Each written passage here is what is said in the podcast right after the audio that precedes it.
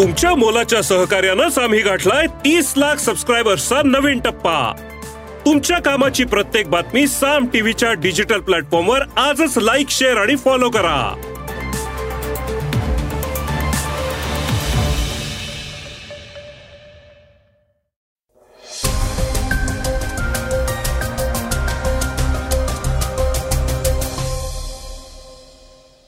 नमस्कार मी गौरी कुबेर. आपण ऐकताय सकाळचं पॉडकास्ट भारताच्या चांद्रयान तीननं चंद्राविषयी माहिती पाठवण्यास सुरुवात केली आहे आता इस्रोला काय माहिती मिळाली आहे हे सविस्तरपणे आपण आज जाणून घेणार आहोत. याचबरोबर जी ट्वेंटी परिषदेची बैठक ही दिल्लीत होणार आहे. मात्र या बैठकीच्या तोंडावर राजधानी दिल्लीमध्ये वातावरण दूषित करण्याचा प्रयत्न सुरू असल्याचं दिसून येत आहे जाणून घेणार आहोत नेमकं हे काय प्रकरण आहे.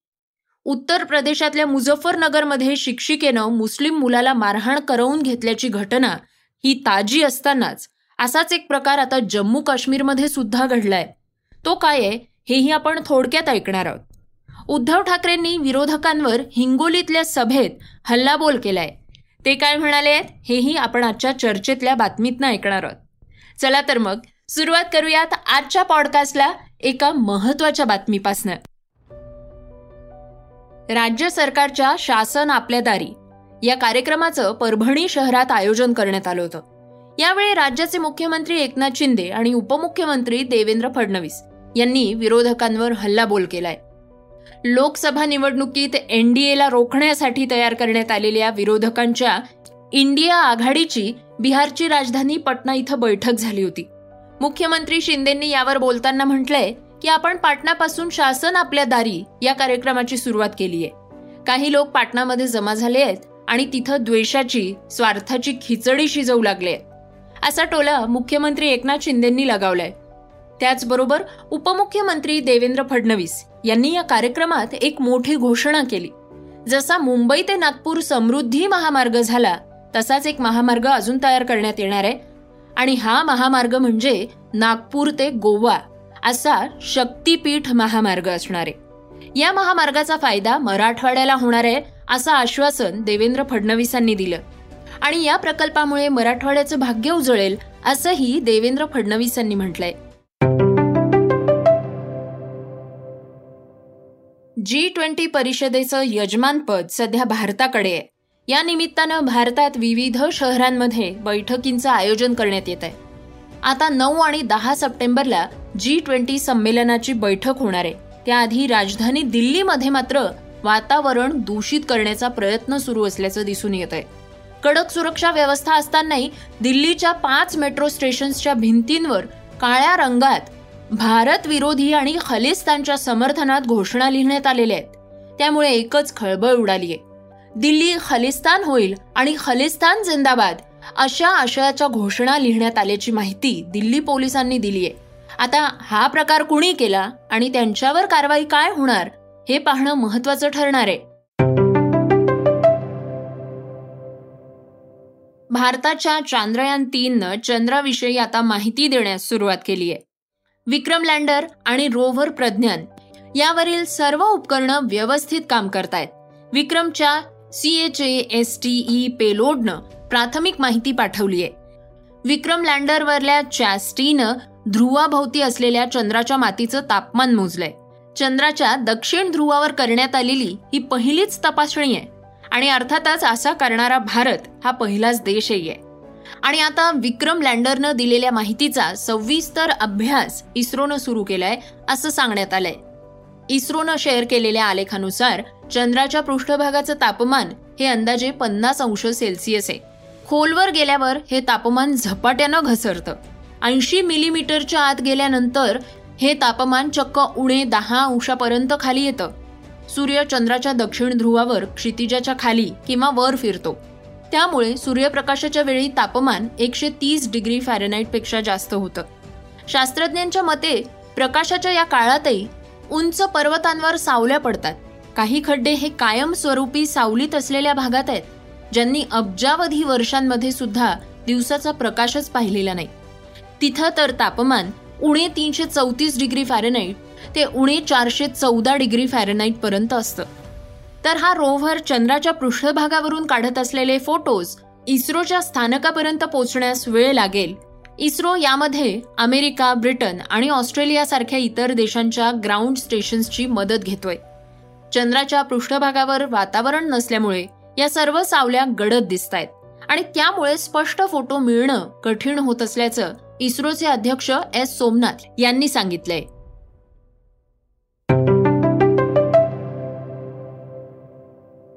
श्रोत्यांनो आता ऐकूयात आजच्या वेगवान बातम्या. उत्तर प्रदेशातल्या मुझफ्फरनगरमध्ये शिक्षिकेनं मुस्लिम मुलाला मारहाण करवून घेतल्याची घटना ताजीच असताना आता असाच एक प्रकार जम्मू काश्मीरमध्ये घडल्याचं दिसून आलेलं आहे.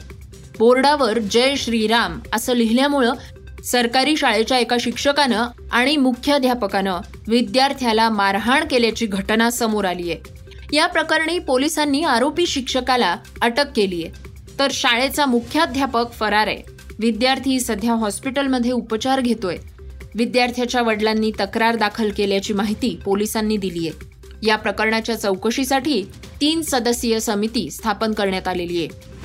Bengaluru national law school of India युनिव्हर्सिटीच्या एकतीसाव्या दीक्षांत सोहळ्यात विद्यार्थ्यांना संबोधित करताना भारताचे सरन्यायाधीश डी वाय चंद्रचूड यांनी देशातली परिस्थिती बदलत असल्याचं वक्तव्य केलंय. सरन्यायाधीश म्हणाले आहेत की माझी दिवंगत पत्नी वकील होती. ती मुलाखत देण्यासाठी गेली होती तेव्हा तिला सांगण्यात आलं की कामाचे तास चोवीस गुणा सात आणि तीनशे पासष्ट दिवस असतील. कुटुंबासाठी वेळ देता येणार नाही.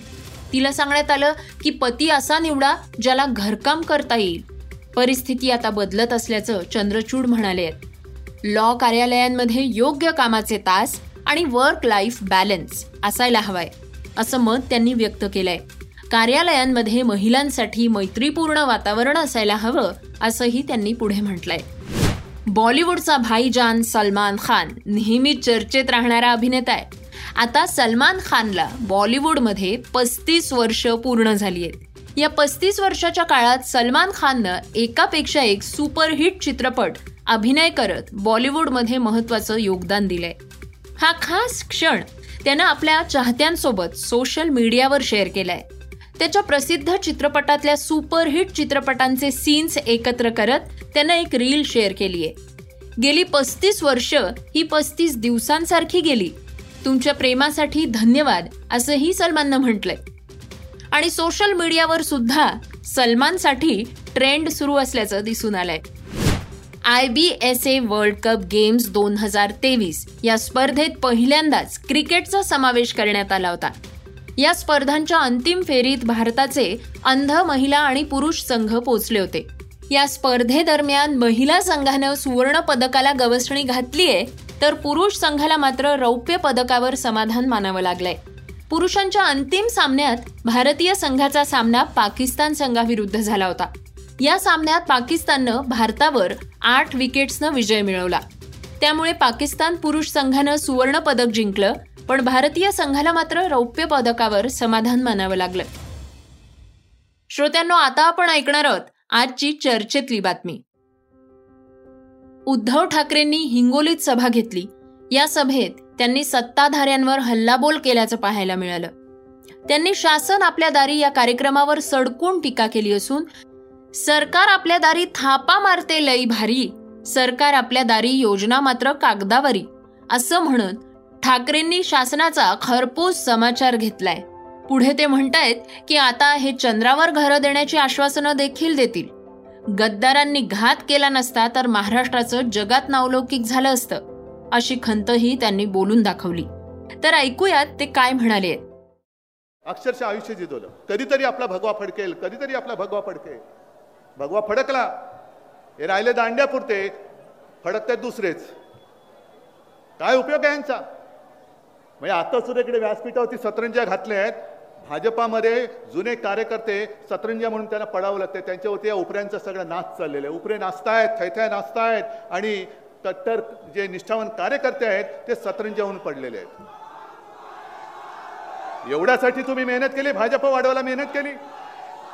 होय मी भाजपची युती तोडली जरी असली तरी देखील आज सुद्धा मला भाजपच्या त्या प्रामाणिक निष्ठावान कार्यकर्त्यांबरोबरबद्दल एक दया आहे. एक दया आहे. कारण जसे तुम्ही इकडे जमलेले आहात तुमचं घरदार बाजूला ठेवून तुम्ही शिवसेना वाढतात पण असं पक्ष वाढल्यानंतर सत्ता म्हणून जेव्हा येते तेव्हा उपरा आणून तुमच्या माथ्यावरती बसवला हे चालेल तुम्हाला? चालेल. मग मेहनत करता कशाला? अरे डबल इंजिन सरकार. त्याच्यात आणखीन एक डबा लागलाय अजितदादाचा. अजून किती डबे लागणार आहेत? जणू काय मालगाडी होते यांची. डबल इंजिन ट्रिपल इंजिन चौपल इंजिन का हो तुमच्या पक्षामध्ये काही कर्तृत्व नाही? चांगले नेते तयार करण्याचं कर्तृत्व नाही तुमच्यात? अरे तुम्हाला नेते बाहेरचे लागतात वडील माझे लागतात.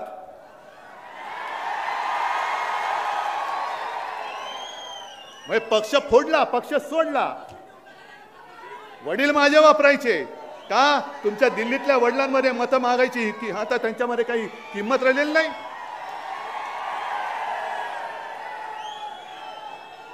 म्हणजे चोरणार माझे वडील. इतर पक्षातनं नेते चोरणार. आणि आम्ही हिंदू आहोत. आम्ही ताकद बघा. कसली डोंबल्याची ताकद. ह्याला नामर्द म्हणतात नामर्द. ही नामर्दानगी आहे. ना स्वतःकडे काही विचार ना आकार ना उकार. म्हणजे आता या दोन दिवसामध्ये आपली एक बैठक होते मुंबईमध्ये इंडिया. ऐकलत ना तुम्ही? विरोधी पक्षांची ही एकजूट नाही. ही देशभक्तांची एकजूट आहे. भारत मातेचं जे चित्र ठेवले ते उगाच नाही ठेवलेलं आहे. भारत माता की जय हा बोलण्याचा आमचा सुद्धा अधिकार आहे. पण इंडिया म्हणून आम्ही एकत्र आल्यानंतर लगेच आमचे पंतप्रधान एवढे घसरले एवढे घसरले की इंडियाचा उल्लेख त्यांनी घमेंडिया करून टाकला. मग घमेंडिया बोलत असाल तर आम्ही सुद्धा तुम्हाला म्हणतो घम इंडिये तुम्ही इंडियात ना पण घम इंडियात तुम्ही गर्विष्ठ आहात. घम इंडिये पण आता जो काही इंडिया म्हणून शिल्लक राहिलेला आहे त्याला काय आकार उकार शेंडा बुडका काय आहे? काय राहिलाय? श्रोत्यांनो हे होतं सकाळचं पॉडकास्ट आजचं सकाळचं पॉडकास्ट तुम्हाला कसं वाटलं हे आम्हाला सांगायला विसरू नका. यूट्यूबवर सुद्धा तुम्ही सकाळचं हे पॉडकास्ट आता ऐकू शकता आणि त्या माध्यमातनं तुमच्या प्रतिक्रिया तुमच्या सूचना आमच्यापर्यंत नक्की पोचवा.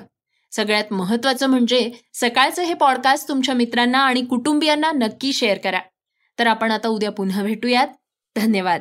Script and research Neelam Pawar. वाचा बघा आणि आता ऐका आणखी बातम्या. ई सकाळ डॉट कॉम वर. तुम्ही हा पॉडकास्ट ई सकाळच्या वेबसाईट आणि ऍप वर सुद्धा ऐकू शकता. विसरू नका या पॉडकास्टला आपल्या आवडीच्या पॉडकास्ट ऍप वर सबस्क्राईब किंवा फॉलो करायला.